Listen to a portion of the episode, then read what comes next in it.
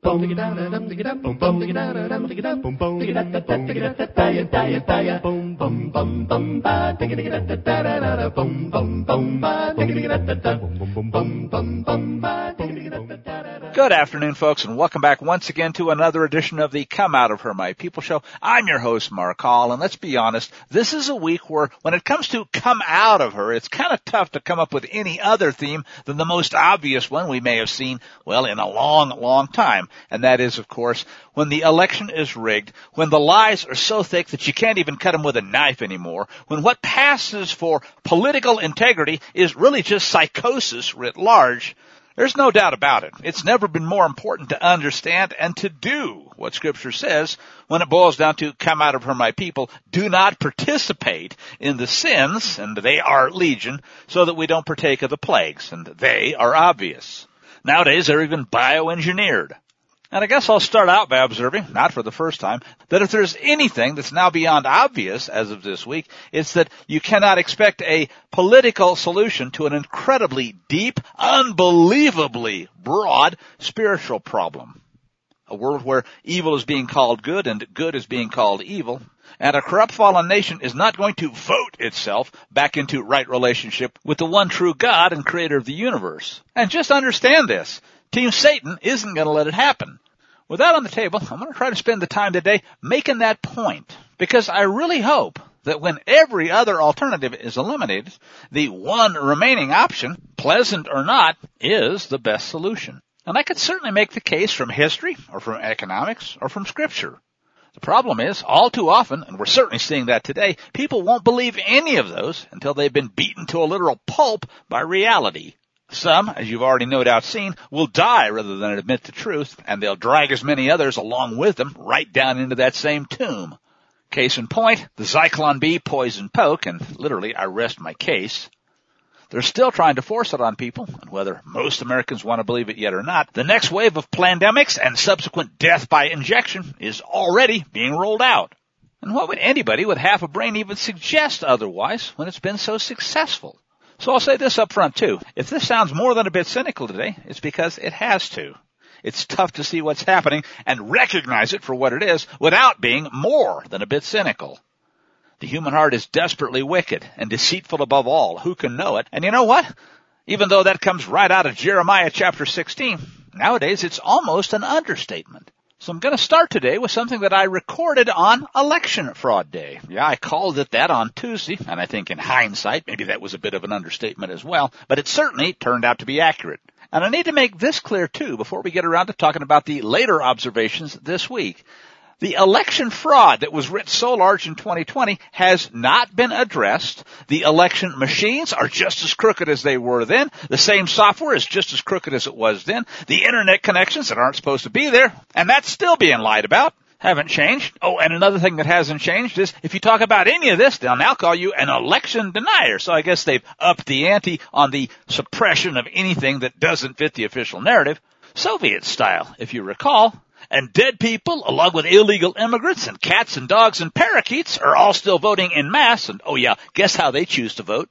Vote early, vote often by mail is still just as fraudulent as it was and it remains. And ponder this.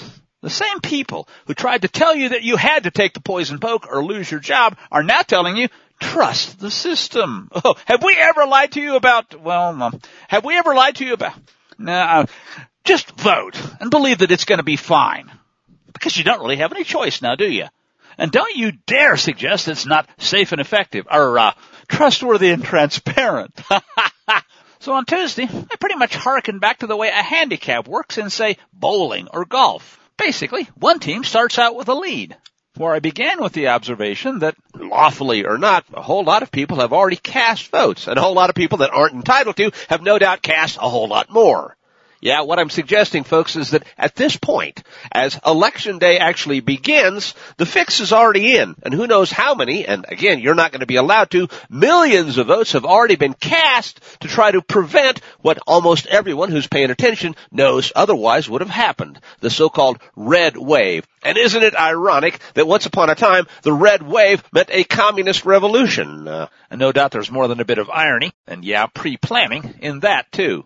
And on that score, one of the big clues your host has been talking about for weeks is the pre-planning of the spin. Oh yeah, we gotta rig the poll so that it doesn't look quite as lopsided as it almost certainly is. That way, at least when the final tallies come out, who knows how many weeks from now, it won't be as obvious that the fix was in for so long anyway. And just as important, when it comes to the official narrative, and of course you'll be banned from anything that looks like socialist media if you dare to disagree, this is just as important. ABC News had a piece, here's the tweet that came out overnight, They've even got a clever new term. A red mirage, they call it, or an artificial GOP vote lead will likely reoccur Tuesday. And you gotta give them credit. At least they say reoccur because, yeah, we see this every time the fraudsters come out and do their thing. Early election night results, it says, might not indicate the final tallies. And yep, experts are saying that that red mirage will likely occur again in some of the states, all of the ones where there's an actual race, as last cycle. Battleground states, including in, yada, yada, yada. You get the picture. We've heard it all before, and guess what, folks? You're really fixing to hear it again. Here's how Paul Joseph Watson put it for his summit news. Zero Hedge picked it up as well. In a throwback to 2020, he begins, yep, we've seen it before. We're fixing to see it again. ABC News, sick, has reported, I gotta say it again, sick, that a red mirage could make it look like Republicans are winning big on actual election night, but that a full vote recount could take weeks. And of course, that's supposed to be okay with you. And they're gonna tell you why you should believe it. Drink the Kool-Aid, keep your mouth shut, and put up with whatever it is they're gonna feed you. The piece explains how Republicans may appear to be leading their Democratic opponents, even by large margins, in federal and statewide races, but that their leads could, oh yeah, dwindle or crumble completely once the uh, Dominion voting machines and masses of newly copied ballots make their way through the illegitimate mule run channels to where they inevitably will end up. And it's not the trash can, although that's where America is intended to end up. All of this after dumps, and I think that's a good way to put it, of mail-in and absentee ballots are counted well after election day, which could take, and here they put it at least somewhat correctly, weeks. Of course, the counting isn't the issue, folks. It's the rigging, so that they don't actually have to count real votes that matters. Notes Watson, why America can't count all the votes on election night, as is done in countless other actual honest countries, isn't explained. And I'm going to read as much of this as I can stand without throwing up all over my shoes. Quoting ABC, this phenomenon was popularized as the red mirage or blue shift after the 2020 presidential election fix when former, and by the way, they didn't put that word in there, but you knew that, and you're not allowed to use that word if you want to be quoted by any of the three letter news agencies. When former President Donald Trump took a deceptive lead in several competitive states on election day due to delays in the counting of Democrat mail-in ballots and other fraudulent post-election rigging attempts, and yeah, I put that in there too. The preferred method of voting due to the COVID-19 pandemic. And isn't that convenient?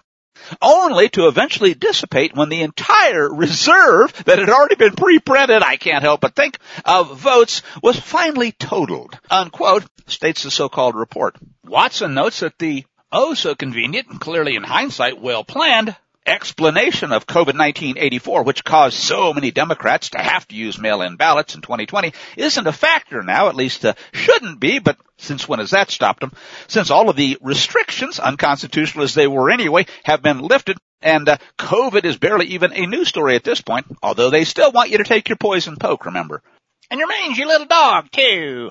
Commented Information Liberation's Chris Menahan, the red wave nearly every pollster is predicting is actually just a mirage, ready enough to be corrected through election fortification. There's another new wonderful, probably CIA endorsed buzzword. And the now inevitable, I think you can almost set your watch by it, folks, in the wee hours of the morning, late night ballot dumps. And at this point, let me just pause and tell you how it clearly works. We saw this, and uh, don't think for a second they're not enhancing the techniques here, given what they've learned from previous successful attempts at massive voter fraud. And I'll start this way. As I've said many times before, any so-called electronic vote counting system that uses what's called floating point mathematics as opposed to integers, after all, there's either one vote or no vote, not 1.735 votes, depending upon how many others have been cast and they need to rig for, and how much they pre-calculated that they might be able to get away with. That number keeps going up, by the way. Well, if this was a bowling league, you'd call it a handicap. I guess on a golf course, you'd call what the Bolsheviks are doing a mulligan. But it boils down pretty simply to the electronically preferred candidate starts with a healthy lead. It won't show up, of course, until enough votes are counted that they can swap the ones they don't like with the proper floating point relationships to something else that might actually appear quite a bit more suspicious if they hadn't been able to pre-spin the polling data. But it turns out, and we saw this back in 2016, that even if you own the criminally negligent networks, they're on your team and they're basically going to sit still for whatever it is you try to pull. If the numbers are just too overwhelming, there may or at least once might have been a limit to the credulity of the dumbed down American populace. Hitler, as it turns out, was just too rancid and unpopular even to cover for. But they learned their lesson, and in 2020, they were ready. Almost. This time around, though, the landslide was even bigger than in 2016, and they had a real problem. Had to shut things down for several hours, run those printing presses, not just money this time, but fake ballots too, get the mules out again, and make sure we stuff those ballot boxes with, well, let's see here. Can we pre-calculate how many we need? Turns out that part at least was pretty easy once the polls close and the real counts are in. But you do have to make darn sure to get that cardboard up in the counting room window so nobody can actually watch. And uh, oh, if we miss a few video cameras here or there, well, we'll just deep six those later and make sure we silence anybody who might come forward as a ha ha whistleblower. Remember, folks, it's not like Americans actually understand statistics or much less statistical improbabilities that approach impossibilities, so we can foist that on them all day long. Witness max vaccine deaths that we could even call SADs. The silly fools will still let us poke them in the arm with more of the Kool-Aid. And once we know exactly how many votes we need in each precinct, remember, that's why these things aren't supposed to be connected to the internet, but ha ha, silly fools, we did it anyway. From there, at least it gets easier. So, we just print a whole bunch of ballots and count until we get enough and, uh, then we can say, here are the final tallies. Isn't that convenient? And it used to be, folks, that the American people weren't quite as dumbed down as they are today. There was a limit to how much fraud they could put up with and not see through. Eventually they'd say, Biden got 90% of all votes in the entire United States, counted after the deadline, and he didn't even come out of his basement? Hmm, could that possibly be right? Well, CNN says so. And they tell me I'm an election denier if I dare to disagree. After all, I took the Zyklon B booster because I didn't want to be called a vaccine denier. No, he just got more votes than any other person in all of U.S. history, including people that actually campaigned. And what's amazing, folks, is that he managed to do it without even having to have a brain. They got away with it before, so why not try to raise the bar now with Fetterman? If they can sell that, folks, hey, you know this election's a lock. And just to show you how clear it is that the fix is in, the so-called press secretary, one of the biggest liars ever to infest the swamp, Karine Jean-Pierre said on Monday that the vote count may take days to be sorted out, asserting, quote, that's how this is supposed to work. And there at least she's telling the truth. That is exactly how this scam is supposed to work. And what's more, you're supposed to believe it, or at least keep your mouth shut about it. Watson notes that polls, hopefully these are more honest than the ones that they're going to use to rig the election results, show that at least 61% of Republicans think that the senile scumbag masquerading as marionette in chief didn't actually legitimately win in 2020. Gee, do you think? While even a third of Americans in total think that the only reason Biden is infesting the Oval Office is because of voter fraud.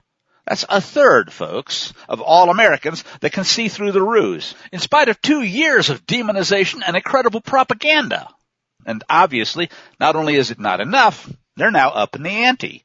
All right. Well, there's no shortage of spin and speculation and outright lies out there, prepping you for the big one that's coming sometime in the wee hours of the morning tonight.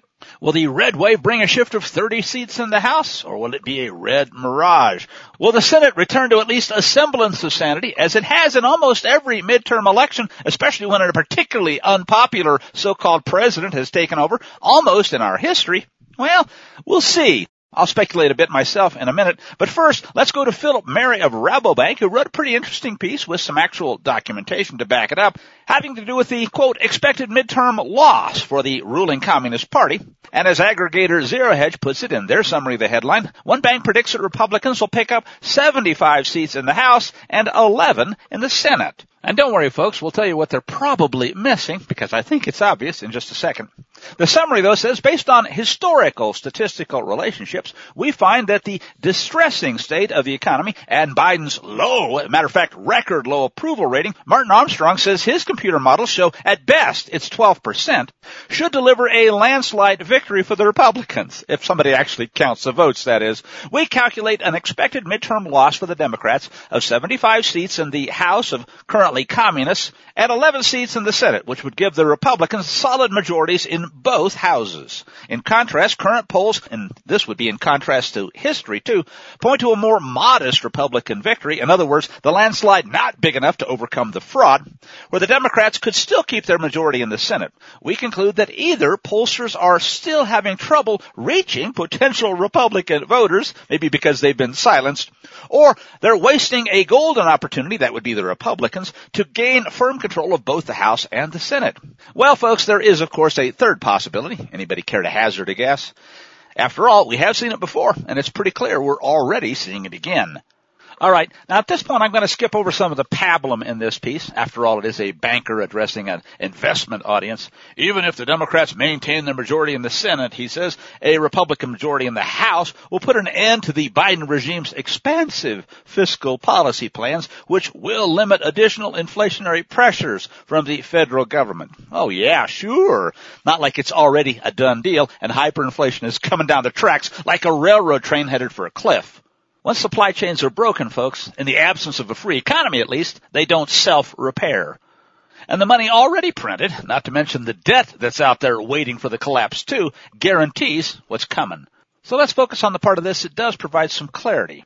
Modern elections, they say, there's an interesting misnomer, usually lead to an electoral loss for the political party occupying the White House. Since this loss has occurred in different economic and political circumstances, this suggests that the party of the president gets punished no matter what. Well, unless, of course, obviously, they can rig the machines after two years in office. However, there is a substantial variation in the amount of seats lost in the House of Representatives and in the Senate, which could point at additional factors in contribution to the midterm loss. In this special, we investigate which factors determine the size of that midterm loss, well, except for one really obvious elephant in the room, and then we calculate Biden's expected midterm loss based on the current values of these factors, and we'll also discuss the impact of possible midterm election outcomes on economic policy and financial markets. And given given what I've already said, maybe I'll skip that.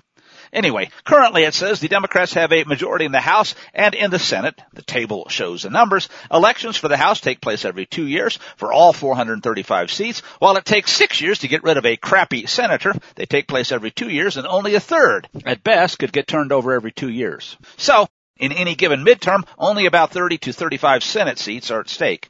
Presidential elections take place every four years. Therefore, elections for Congress that don't coincide with a presidential election are called midterms. And I hope you knew that. But I guess we gotta remember, a lot of the folks that'll read this don't even know what form of government we're not supposed to have, like a democracy. But it's a well-known phenomenon that midterm elections lead to a loss in seats in Congress for the presidential party in power. The average midterm loss in the House since 1950 is 24.8, and in the Senate since 1958, when the number of seats was increased to the current 100 from 96, it's 2.9. Either of which, even if this was an average year, would be more than enough to flip both to the Republicans. Now, this next line, folks, is vitally important. Please pay attention and understand that he's right. This should set the minimum expectations for anything even remotely approaching an honest or historically appropriate election. These average losses, he said, can be used as unconditional or minimum expectations for this year, given that we have the most senile, most unpopular president in the entire history of the country, and at least a third of the entire populace knows that last election was rigged. What do you think? That at bare minimum, that there should be greater losses for the corrupt, obviously evil party in power than normal? Let me state it differently. Given the unprecedented level of scumbaggery, skullduggery, corruption, and even outright, well, acts of tyranny and treason against the American people, like the poison poke, the complete meltdown of the economy, the attempt to foment world war, you name it. If we don't see more losses for the party in power this year than even in a bland year, something is, well, not just horribly wrong, but obviously rotten, not just in Denmark, but in the Potomac swamp. In other words, if we don't see at least an average midterm turnover, and nothing about this year is even remotely average, we know the fix is in, as if we didn't already have pretty strong evidence to that fact. I.e., call it 25 House seats and at least three Senate seats? Minimum? So let me ask it outright. Do you think these people who have openly committed treason and tried to kill a hundred million or more Americans already are going to let that happen? We'll of course come back to that, but I think the rest of this analysis kind of helps to set the stage. Because since this is an exceptional year, continues the bank piece, especially in economic terms, what with an outburst of unprecedented, actually unique in American history, levels of inflation, as well as at least a technical recession, if not the worst depression, building still in American history, it might be useful, they say, to find an expected midterm loss based on factors that have historically, back when they were at least partly honest, affected the election outcomes. There's considerable variation here, but they may be attributed to economic and other factors, so can we find the expected midterm loss conditioned on those factors? In other words, given the current state of the economy, dismal, and other factors that have affected voter behavior in the past, when voters actually mattered, I can't help but think again, well just how large would the midterm loss be if the 2022 outcome was honest? And you know it, I put that word in there, and if the outcome actually followed historic statistical relationships. And there's the big clue folks. Let's not mince words here. It's not gonna. But it is interesting to go through the exercise. So here's where a little bit of math comes into the equation. To calculate the expected midterm loss for the Democrats, says the Rabobank author, we'll start with a model for the House of Representatives developed by political scientist Seth Masket, whose model explains the change in House seats for the presidential party as a function of the number of seats in the elections two years ago, the approval rating for the president, and you know that's in the cellar, and the growth in per capita real disposable income or RDI for the populace. And that of course is dismal as well. Economic factors affecting the election results are captured by RDI growth while the approval rating is also influenced by non-economic factors. And he notes Masket didn't attempt to estimate a model for the Senate, although the bank did attempt their adaptation. Also, he tells us, they did attempt to calculate what are called R squared values to give us an idea of the goodness of the model. They range from just under 0.8 to almost 0.9, which means at minimum there's probably something here worth paying attention to, and suggests a systematic midterm loss of 22% in the House of Representatives and 16% in the Senate. And I'll say it again, folks, let's not forget, by any measure, we're still talking about an extreme situation historically. The United States, in other words, has arguably almost never in its history been such a stinking, fetid mess as we enter the midterms. And of late, the RDI has deteriorated even more disastrously, and Biden's approval rating too, or lack of approval, has also deteriorated significantly. Therefore, we have to find a much worse result for the Democrats than even the normal historic pattern would suggest. Now, at this point, I'm going to pause and interrupt that for a second just to kind of emphasize the point. Rather than, of course, the even bigger red wave than history would normally suggest, given just how incredibly evil things have been of late, Look what we got instead. And ask yourself, just how stupid do they really think people are now? Why isn't somebody in the Waystream News at least saying, give me a break? That too speaks volume. But back to the analysis, even before it was clear how big the fraud was going to be. And by the way, folks, if you're curious, they plug in an approval rating for the fake president of around 40% which is at least three times the real and more appropriate number, as per Martin Armstrong and his Socrates program. So they say, cutting to the chase here, if we plug in the dismal RDI growth figure, and of course it's negative, of minus four and a half percent, and the president's dismal approval rating, which even in the low 40% range is still ridiculously overstated, honestly, I doubt it'd be that high even in an Alzheimer's nursing clinic facility, or he'd no doubt get a higher sympathy vote. We get an expected loss for the Democrats in the House of 75 seats and in the Senate of 11 seats, meaning the Democrats would lose their majority in both houses. But that's just the benchmark. After all, says the piece, both 538 and Real Clear Politics expect the Republicans to achieve a majority in the House of Representatives, but they show a more modest loss for the Democrats than implied by our expected midterm loss model, which they say could reflect electoral underachievement by the Republicans. And here we all have to admit, just look at all the rhinos and you see what that means. And yes, the Democrats have tried to make the election about Trump in order to divert attention of the voters from the highest inflation rate, perhaps in history, if they were calculated honestly, but at least since the 1980s, and they're not calculating them the way they were then either. As you know, because I've mentioned this many times in the past, John Williams of Shadow Stats does, and he of course says the real number is probably close to three times higher than what's being reported. And hey folks, here I do have to ask, if they're more than willing to lie about inflation, especially right before an election, why wouldn't they rig the votes just like they rigged the CPI figures and everything else? It's not like they haven't been getting away with it now, is it? And we'll be right back, pick it up there after this.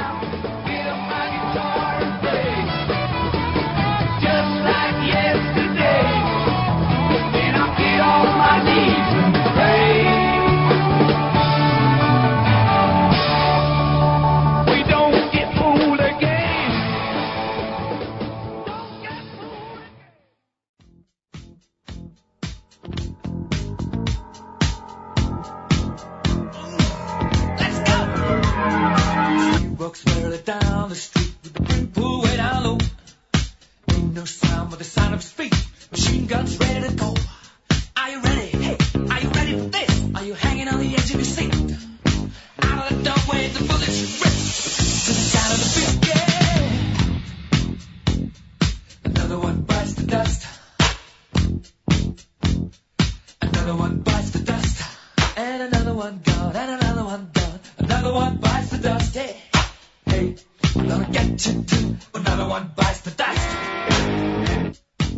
are back, folks, to the second segment now of the Come Out of Her My People show for this evening. I'm your host, Mark Call, and uh, certainly this is a week for taking a look back at so many things that not only in hindsight, but in foresight, were absolutely obvious. And um, I know when you look at all of this stuff together, it almost seems overwhelming. People say, well, everything is crooked. And the answer is, yeah, it really all is crooked. The election was crooked. The entire setup two years ago with the bioweapon and Fauci and all of the evil that was intended to kill millions, arguably even billions of people, is all pointing in the same direction how much more evidence do we need? And I guess that's the thing that I really want to try to emphasize today. That's why I spent the time talking about the uh, the lead up to the election and the fact that we could certainly see it coming. Yeah, we did. And here it is, exactly as it should have been anticipated, is exactly how it came down. Now, as um, most of you know, and we've talked about on this show many times before, probably one of the hardest things I've found to convince people of is the level of perfidy the level of evil that they're dealing with. Oh, the FBI, could they possibly be crooked? Could a politician who puts his hand on a Bible lie and, and literally be so crooked that he would sell out? Well, most of us, you know, having once seen it, it's impossible to unsee. But for the average person, it simply just, it, it blows their mind so badly they can't come to terms with it. Uh, eventually, maybe they'll wake up, or maybe they'll end up in the gas chambers first. You've heard the old joke about uh, all these people going to the gas chambers, and they couldn't believe that Adolf could possibly be part and parcel of what was being done to him. Why, somebody ought to tell Adolf was the punchline to so many jokes. Here we are in the same situation. As a matter of fact, folks, it is so historically parallel that um, if you don't have any understanding of history, it won't even resonate. So again, back to the, the things we're seeing this week. The election was rigged. Gee, there's a shocker, and most people aren't going to understand uh, the level of perfidy involved.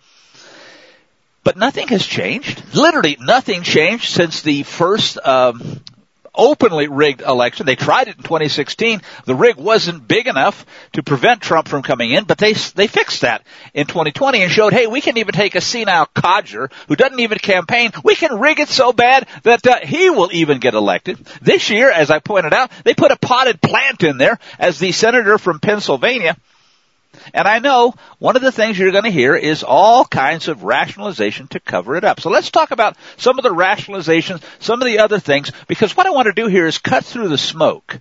Yes, nothing has changed. The electronic voting machines, just as rigged as we knew they were. The entire scam to, uh, you know, absentee ballots have a, a, far greater level of control, but the level of uh, discontrol, um, perfidy, ability to fr- defraud the system.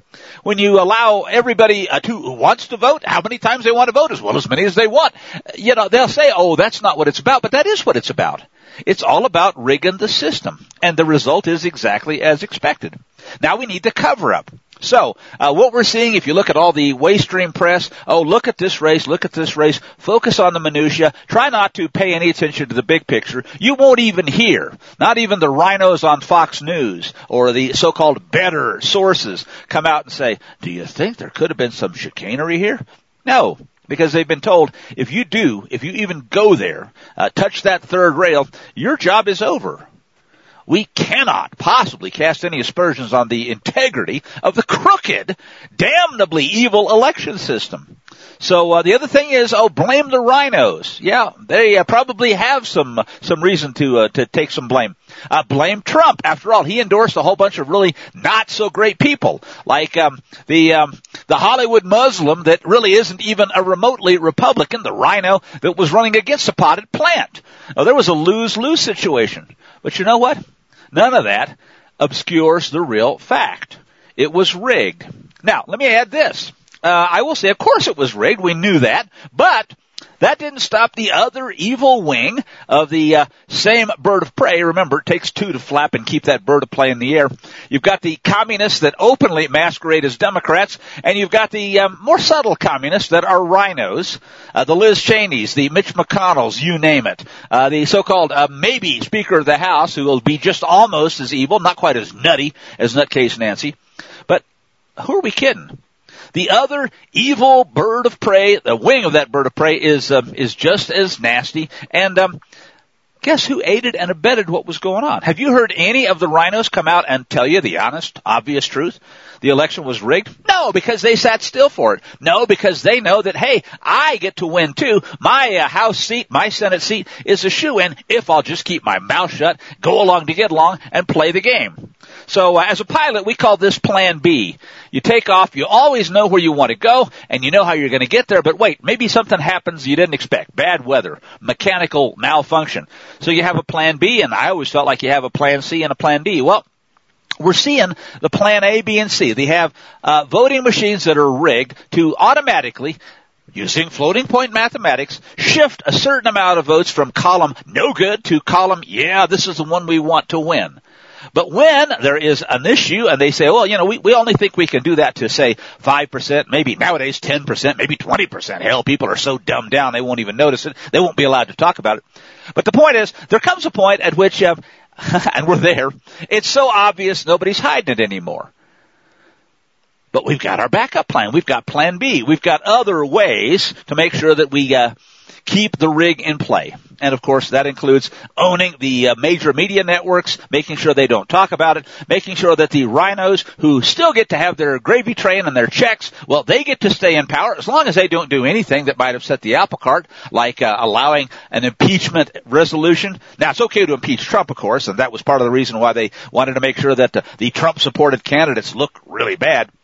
It's all about managing the perceptions and at the same time keeping the rig in process and making sure that the generally dumb public stays dumbed down and stays on the trains and, uh, you know, they're headed for Auschwitz or Bergen-Belsen or wherever. Now, there are some other expectations and things that I think are certainly worth talking about on a show like this one. And that is, um, what happens when people get disgusted? What happens when they say, uh, you know, they did it to us in 2020, now they're doing it again. Uh, how much more of this are we going to take? We, uh, we will rise up and we will, will have a civil war. I've said this before. I, I will not deny that, um, the only thing that is worse than a civil war is what we get if we don't get one. So there's that element as well.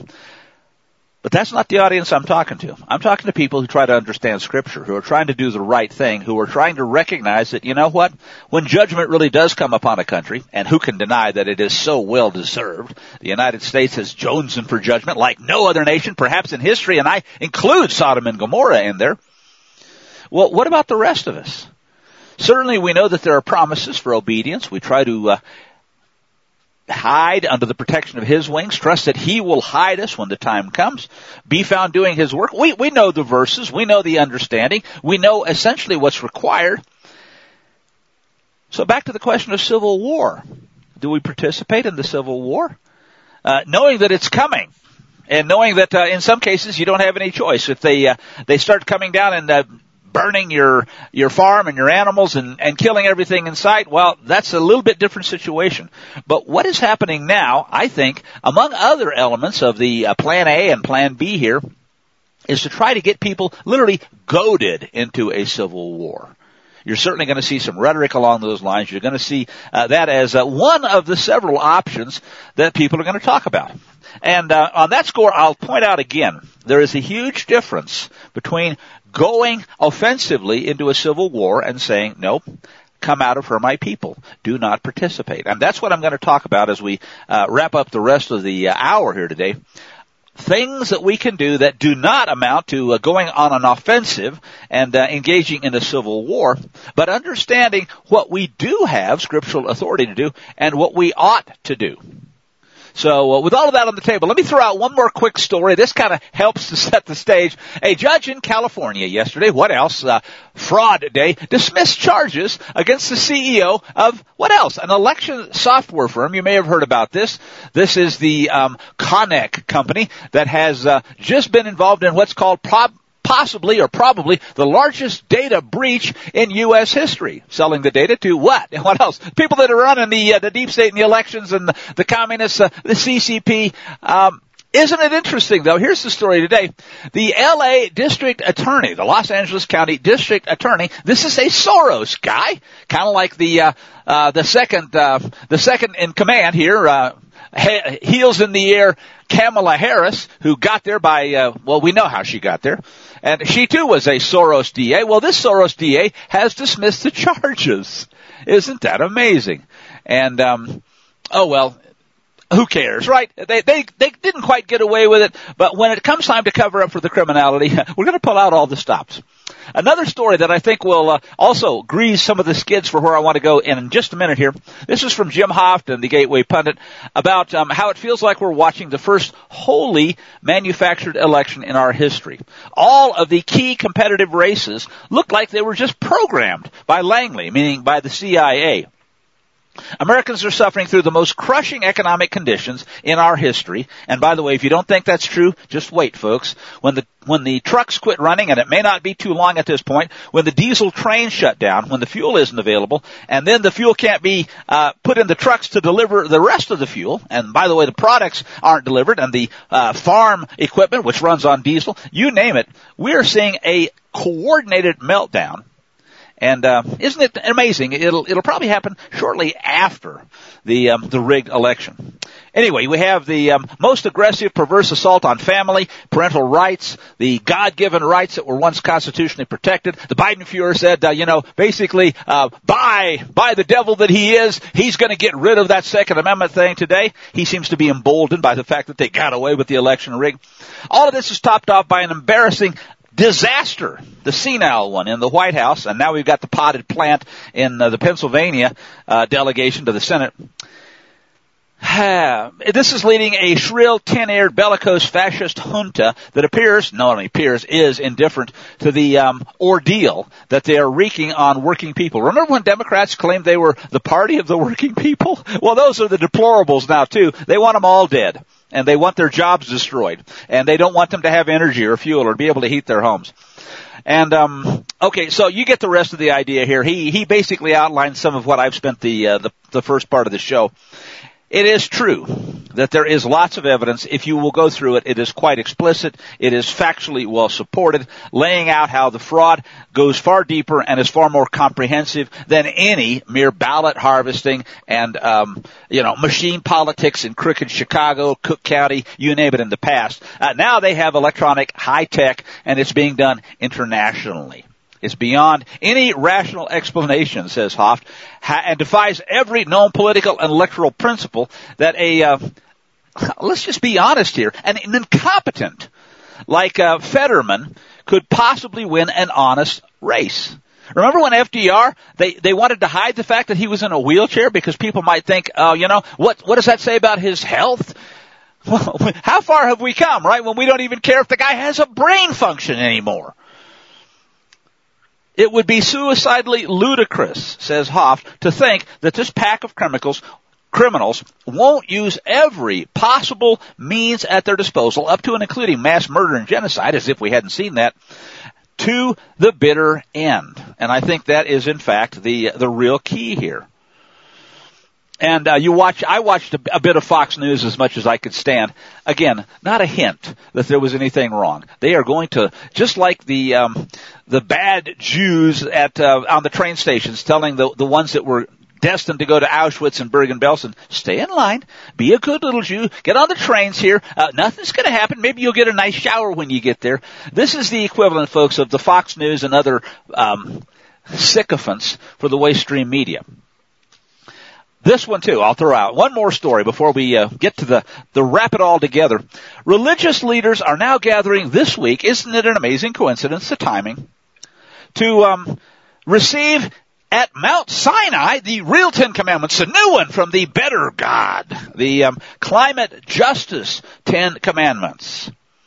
40,000 attendees have flocked to the Sinai Desert, uh, including over 100 world leaders, sick, as well as business leaders, Christian, Muslim, Jewish, and other religious figures, all of them to participate in what's called COP27, the United Nations Framework Convention on Climate Change.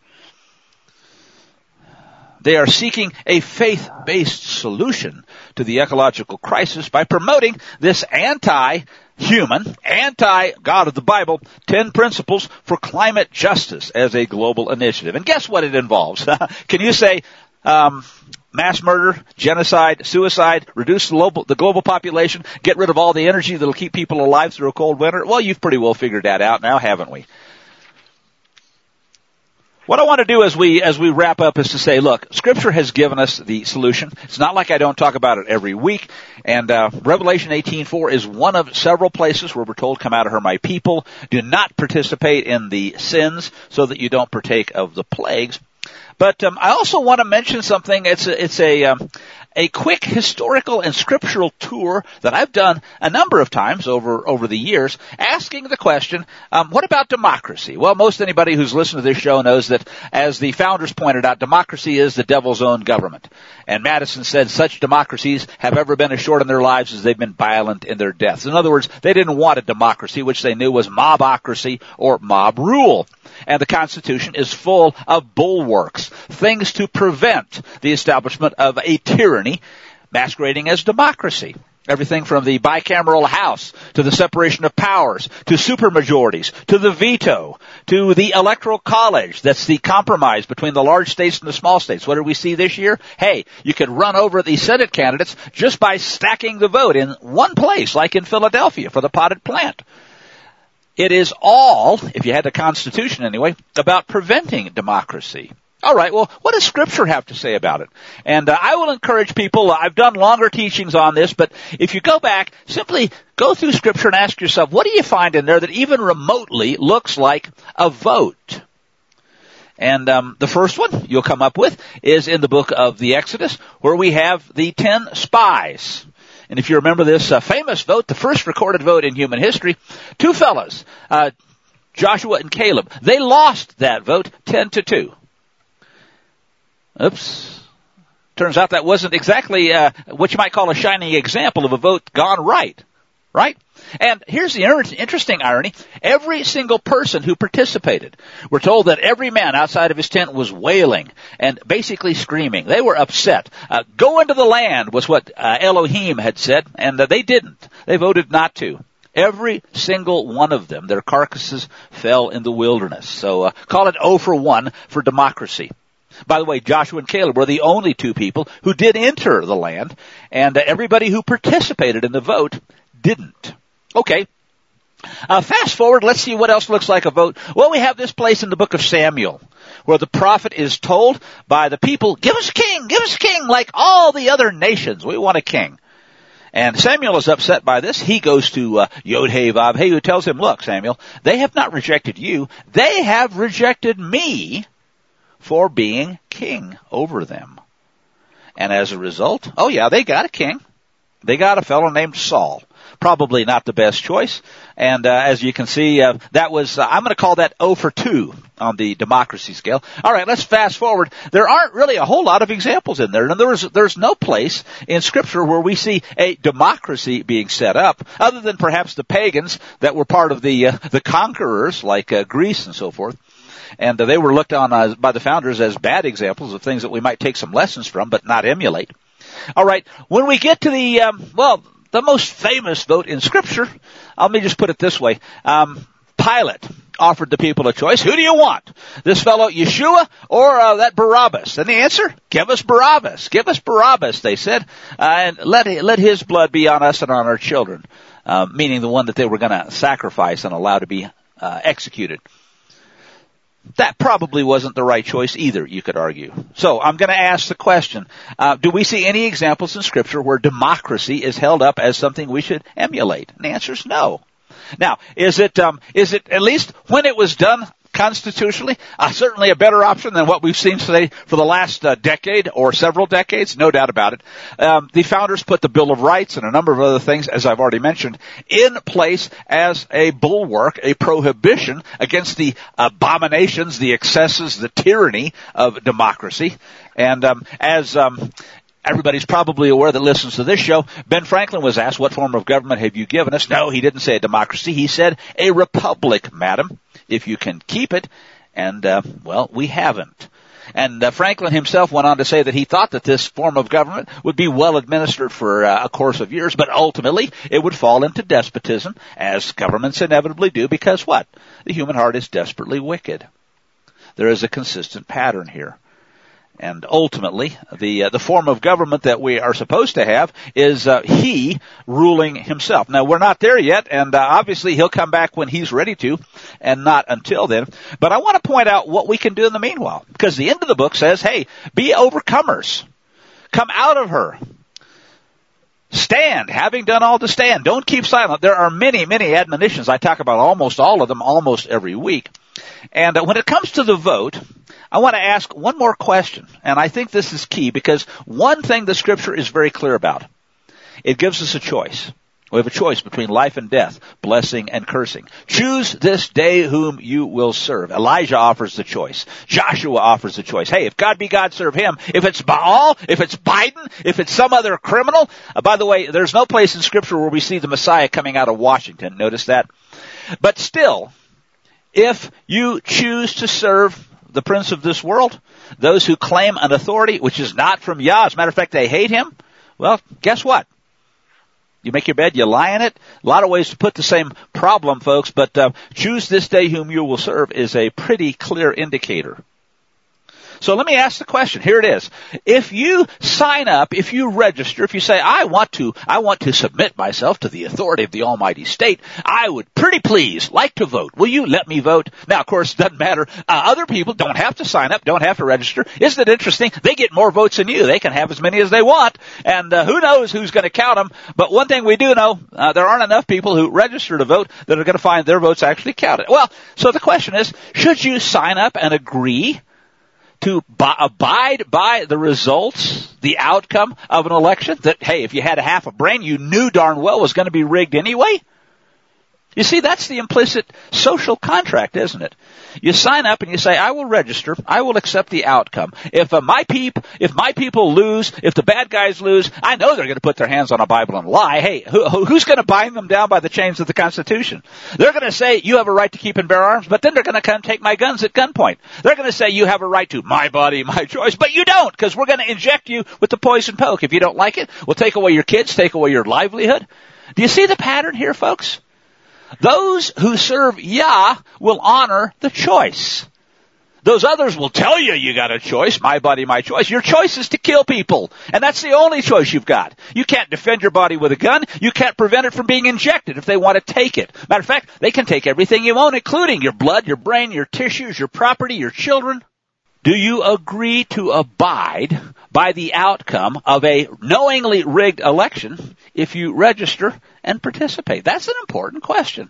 Again, I would suggest look at the lessons of history, look at the Constitution, look at all the things that were once called law and literally aren't anymore and ask yourself the question, when am I going to wake up and say, huh, how many proofs do I have to have? How many times do I have to see people put their hand on a Bible and lie? How many times do I have to hear them say, democracy dies in darkness and this is all about democracy? Well, you know what? Turns out it was. And it's right straight from the pit of hell. Don't play the game. Don't serve that master. How many times, how many ways does he have to tell us? America is under judgment. I don't think there can be any doubt about that at this point. We are told, come out of her, my people. Come out of a crooked system. Come out of a crooked electoral system. Come out of a crooked system where they don't honor their contract with the people to even count the votes, much less honor the rule of law, the chains of the Constitution we have um, very little time remaining, but a whole lot of things that we need to do and understand as we come out and say, okay, I want alternative systems. I want the systems that the Creator put in place. And you know what? I don't have to ask anyone's permission. I don't have to vote. I don't have to get a legislature to allow me to do any of that. Yod Hey Vav Hey, the Creator Himself, has given every one of us every power, every authority we need to choose life and to choose this day whom we will serve. So do it. And may Yahuwah bless you and yours.